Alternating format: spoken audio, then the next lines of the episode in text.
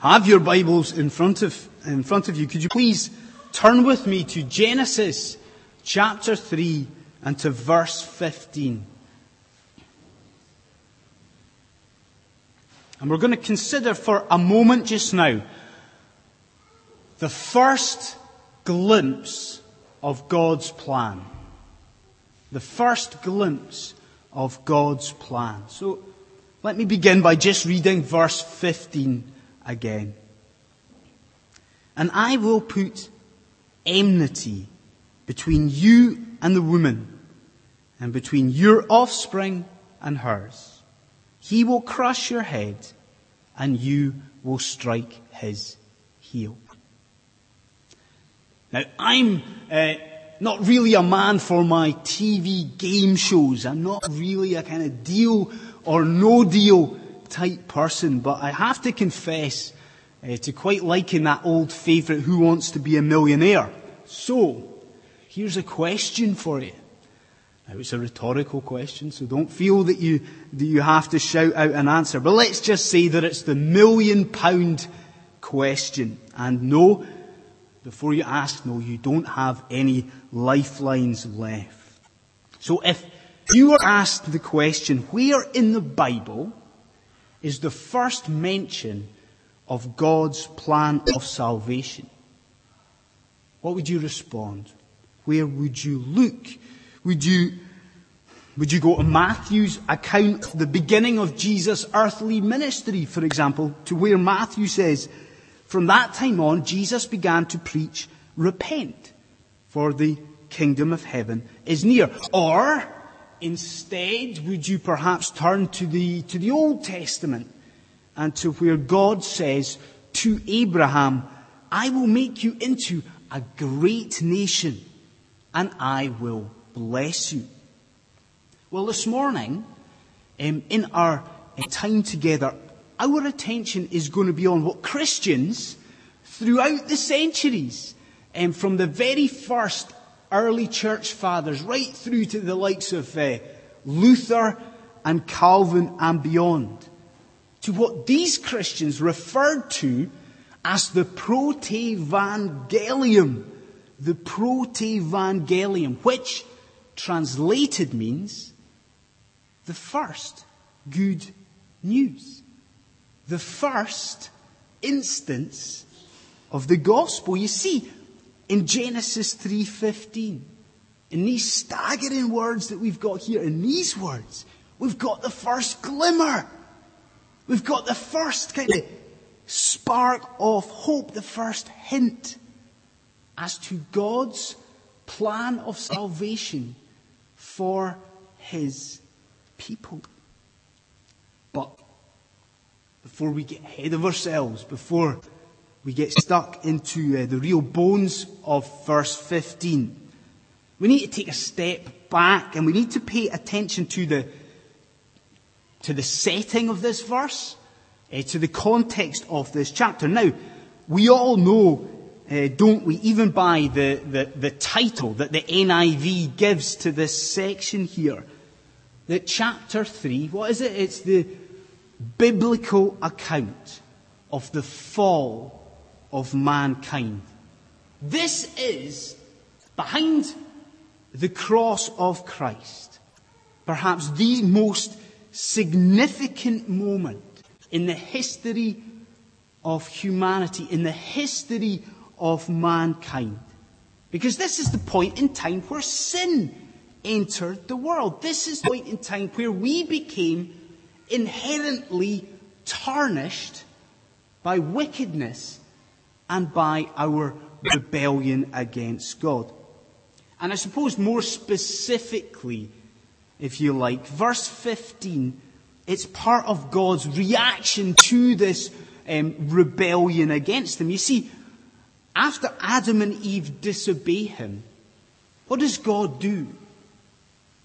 Well, God seeks out the three transgressors, doesn't he? He seeks out Adam and Eve and the serpent, and he speaks to them. He goes to them in the garden and he speaks to them one on one, on an individual basis. And he speaks to them very frankly indeed. And verse 15, the verse that's going to be our focus this morning, this is an account of one of these three divine speeches. You see, before God speaks to Adam, before Almighty God speaks to Eve, verse 15 is the Holy God speaking with authority to the serpent, and he's laying upon him a curse, a curse for his part in this rebellion against God. So let's consider then three points from this divine address to the serpent. Three features that we have here about God's wonderful plan of salvation. And the first of those, the first of these three points is this. That this is a plan initiated by God. This is a plan initiated by God. Now, one of the uh, main news stories in Scotland over the past couple of months has been the proposed referendum on Scottish independence. You just can't get it up, can't get away from it north of the border. It's all over um, our our newspapers, all over the news on the TV.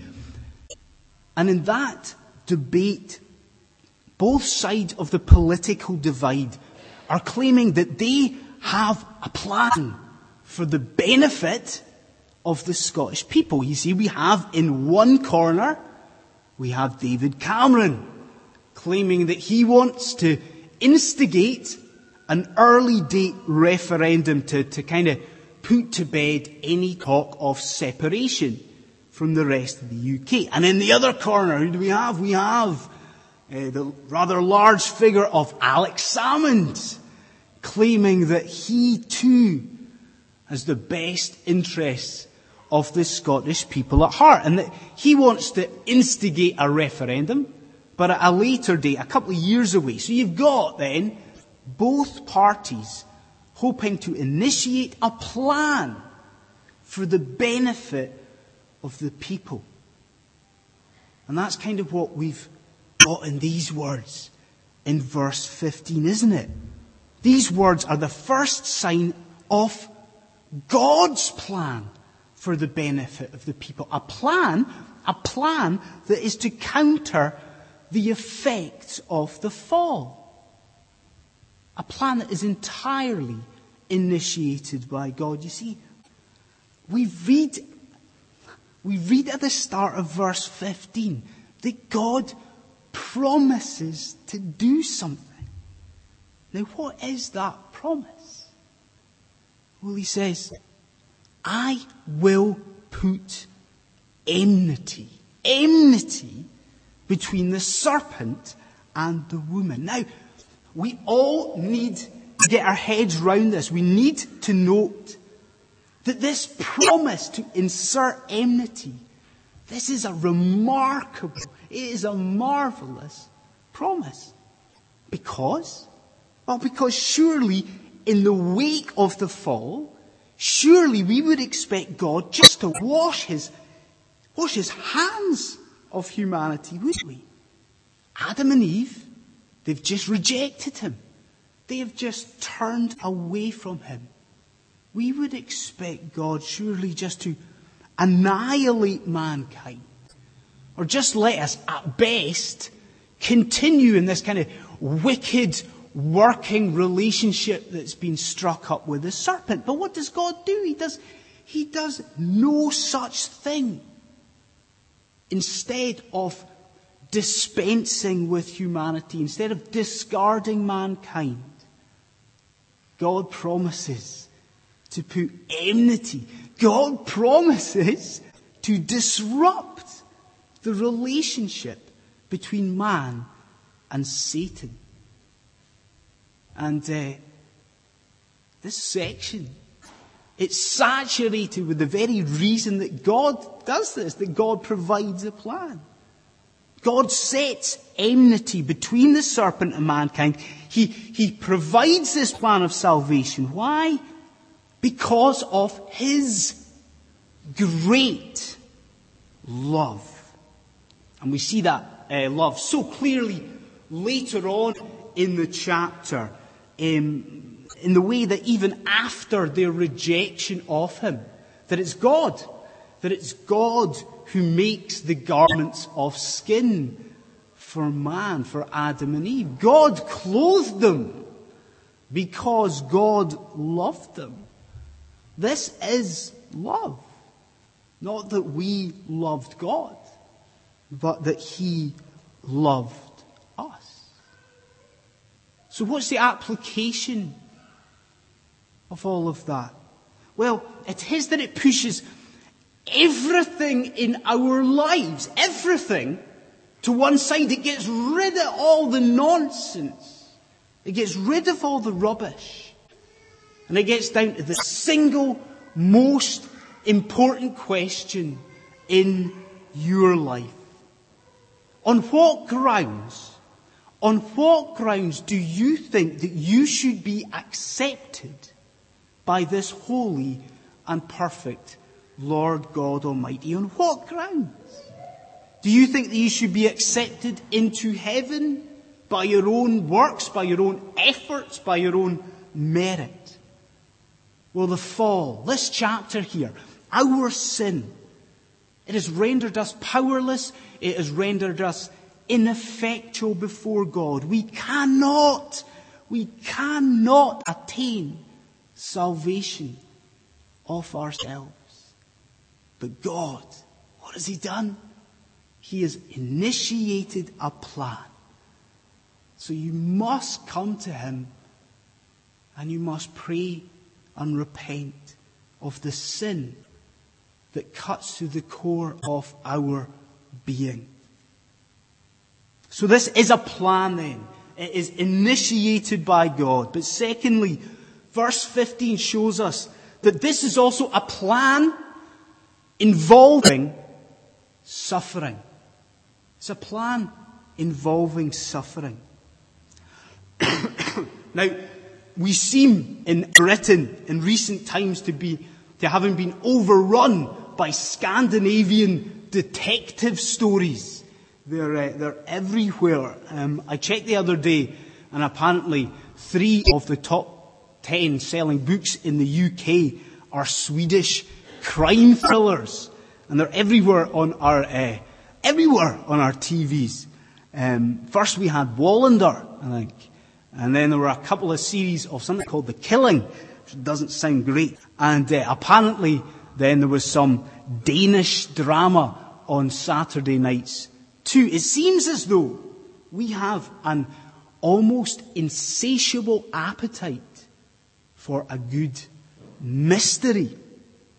And in some ways, and especially it would seem for liberal scholars, then there's an element of mystery to verse 15 of Genesis 3. You see, there's loads of uh, scholarly discussion about the identity of who is envisaged by the author in the term offspring.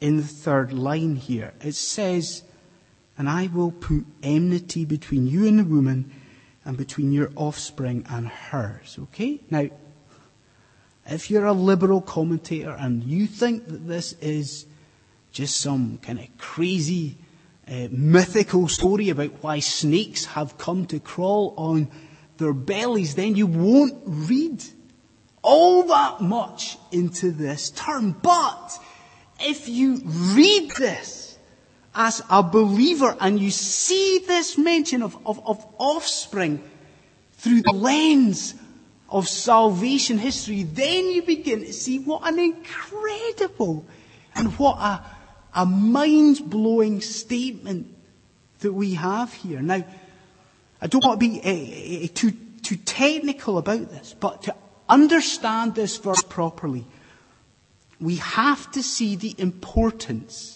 of one of the pronouns in verse 15. See, it reads literally, literally, it reads like this.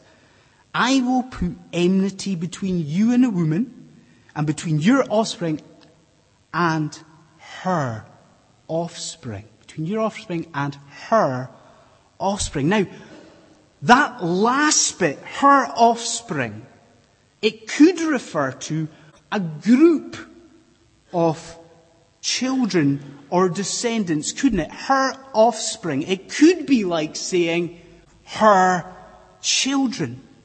But what's remarkable, what is essential to understand is that it's a singular, a singular masculine pronoun in the Hebrew. Her offspring singular. Are you with me? Are you seeing this with me? It means that one person, not, not a group of descendants, it's one person that is in view here. Her offspring, her seed, her descendants. Do you begin to see the gravity, the, the weight of these words? Here God was announcing that his plan of redemption, that his plan of salvation, it involved an offspring of Eve, a descendant that was to come. The humble, the, the sinless, the perfect, the incarnate Son of God. It's amazing. And as we start to get deeper into the verse, this is where we can begin to see God's plan really start to flesh out and expand. Because, excuse me, God says to the serpent about this offspring that the offspring will crush the head of the serpent and that the serpent will strike the heel of the offspring. Now that's kind of, that's it's quite dramatic language, isn't it? It's the picture of a battle. It's the imagery of a, of a fight, of a conflict. He will crush your head and you, you will strike his heel. This is the offspring of Eve, Jesus Christ. And he is pictured in battle with the wicked, evil serpent. And we see very clearly in the last line of the verse that God predicts that Satan, that at some point, that Satan will strike the heel of this offspring. That at some point throughout history, that Satan will inflict injury upon Jesus Christ. And surely, if you're a believer here, if you're a Christian, surely what instantly springs to mind at this point is the image of an exhausted, of a, a weary, of a thirsty, of a beaten and battered man hanging and dying on a cross.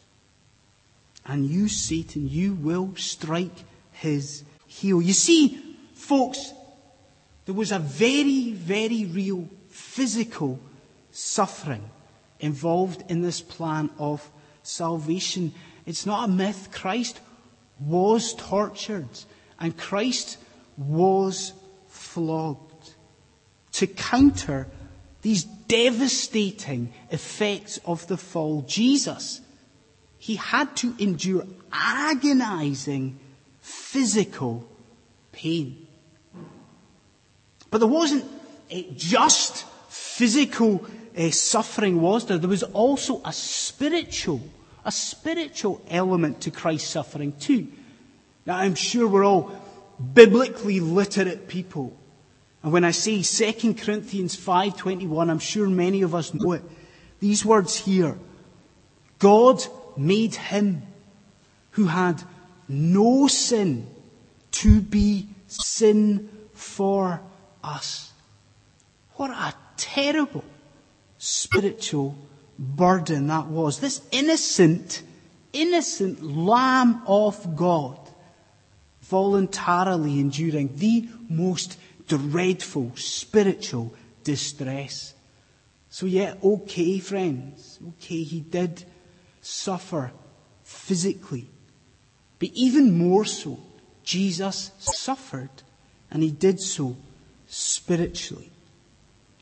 So given that, given that rather dreadful picture, surely we've got to kind of step back and we've got to ask ourselves some pretty serious questions indeed. Have we, for example, have we, as we go about our daily lives, have we lost sight of just what Jesus went through in order to win salvation for us, to win salvation for his people? There was a man who died for you. There was a man who was tortured and who was killed because he loved you so much. Verse 15. You will strike his heel. This was a plan involving suffering. So we come to the third and the final point of this morning's sermon. The third point in this examination of verse 15. And we see here that this is a plan inevitably culminating in victory. It is a plan inevitably culminating in victory. And we see that in God's promise here that the offspring will crush the head of the serpent. Now, I read a, a, a couple of weeks ago that the, uh, the actor Stephen Fry and the director Peter Jackson of uh, Lord of the Rings fame, they are, they're, they're collaborating on a remake of a film, excuse me, I'm sure that quite a few of us know it's the 1950s epic, the, uh, the, the Dam Busters. Now, I sat and watched that film as I was a kid and I absolutely loved it. I remember um, watching on the edge of my seat when the British planes uh, dropped the bouncing bomb and I remember being devastated when the first one, it missed its target and it bounced and it just it went straight into the water. And then I remember a great sense of elation, I suppose it was, as a wee boy watching this when eventually a bomb was dropped and it bounced a couple of times and then it hit the dam, causing chaos and a huge amount of, of damage. Now, you see, the bombs that were dropped, they were exactly the same type of bomb. But what was important was where exactly they hit. And that illustrates for us what's happening in Genesis 3:15 because you see what's of crucial importance here is the location of the blows that were struck. We learn, don't we, that the serpent's blow, where does the serpent's blow hit? It hits to the heel of the offspring, whereas the offspring's blow, it hits at the head of the serpent. Now it's not it is not about the fact that this is translated, one blow is translated as a strike, whereas the other blow is translated as a crush. That's not what this is about. Those are exactly the same words, just like the dam, just like the bomb. Those are exactly the same words in the Hebrew. Now, what is important is that where Satan can only injure the heel of Christ. God promises that the offspring, that Jesus Christ, that He will inflict a deadly, He will inflict a fatal and decisive blow to the head of the serpent. This is a plan culminating, inevitably culminating in Christ's victory over Satan. And if we look at the life and we look at the death and the resurrection of Jesus, we can see clearly just how this comes about, this victory. You see, it's a victory that, that builds up throughout Jesus' earthly ministry. He's in combat with Satan all throughout his time on earth, isn't he? He's tempted by the devil. He interacts with and he frees the demon possessed. He battles with evil to the extent that his disciples can, can exclaim in Luke's gospel, Lord, even the demons submit to us in your name. And then, folks, then we get to the climax of all of this. We get to the, to the, to the decisive moment. We get to the apex of God's great plan of grace. You see, we see at Calvary, we see at the cross, Christ claim this victory once and for all. It was the cross where Jesus defeated Satan. It was as the offspring seemed at his weakest that Christ dealt this fatal blow. It is the cross. Friends, it is the cross that is the linchpin in God's great plan of redemption. It is the cross that provides all the victory. But what, I hear you ask, what impact should this victory over Satan have in our lives? How, as you sit there today, as we gather like this, how does this actually affect you and me? Well, if you are a believer in Jesus Christ this morning, then this victory of a risen Christ over Satan, this success over sin, it should, it should infuse everything that you are. And it should permeate everything that you do. Friends, that you have a triumphant, a triumphant Savior should firstly inform your worship of Him. Surely, come on. Surely when we see this plan that God has formed, a plan to win us back from sin, surely when we see the, the, the, the, sheer beauty of that, that our reaction must be just to fall at his throne, to bow in worship and sheer adoration of him. But not only that, that we have a triumphant Savior should also make us, it should make us go out with confidence in evangelism. We have to tell the world that the only way of reconciliation to a holy God is through this plan. There is no other way. We must go out and we must remember that we do so. We don't go out by ourselves. We go out in the power of a risen and a victorious God.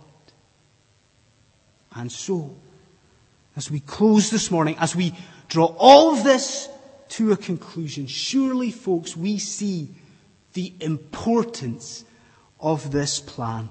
And especially so for anyone here in this room who has not repented and believe For anyone here who is not in Christ. You see, the fall of man it had left you without hope. You had nothing. You had nowhere to turn. And you had no lifelines left. Against that kind of scary, that frightening backdrop, the God of love, provided a plan to save you from your sin. And all you need to is pray and ask Him to forgive you for your sin. I urge you, I urge you to do that. To pray, to pray to Him. And then you too will experience this, this tremendous joy that comes in sharing in the victory over sin that Jesus Christ, the perfect Son of God, that He has won. He has won. And He has delivered for His people. Oh, how we must praise God for this first glimpse of His wonderful and His glorious plan of salvation. Let's pray.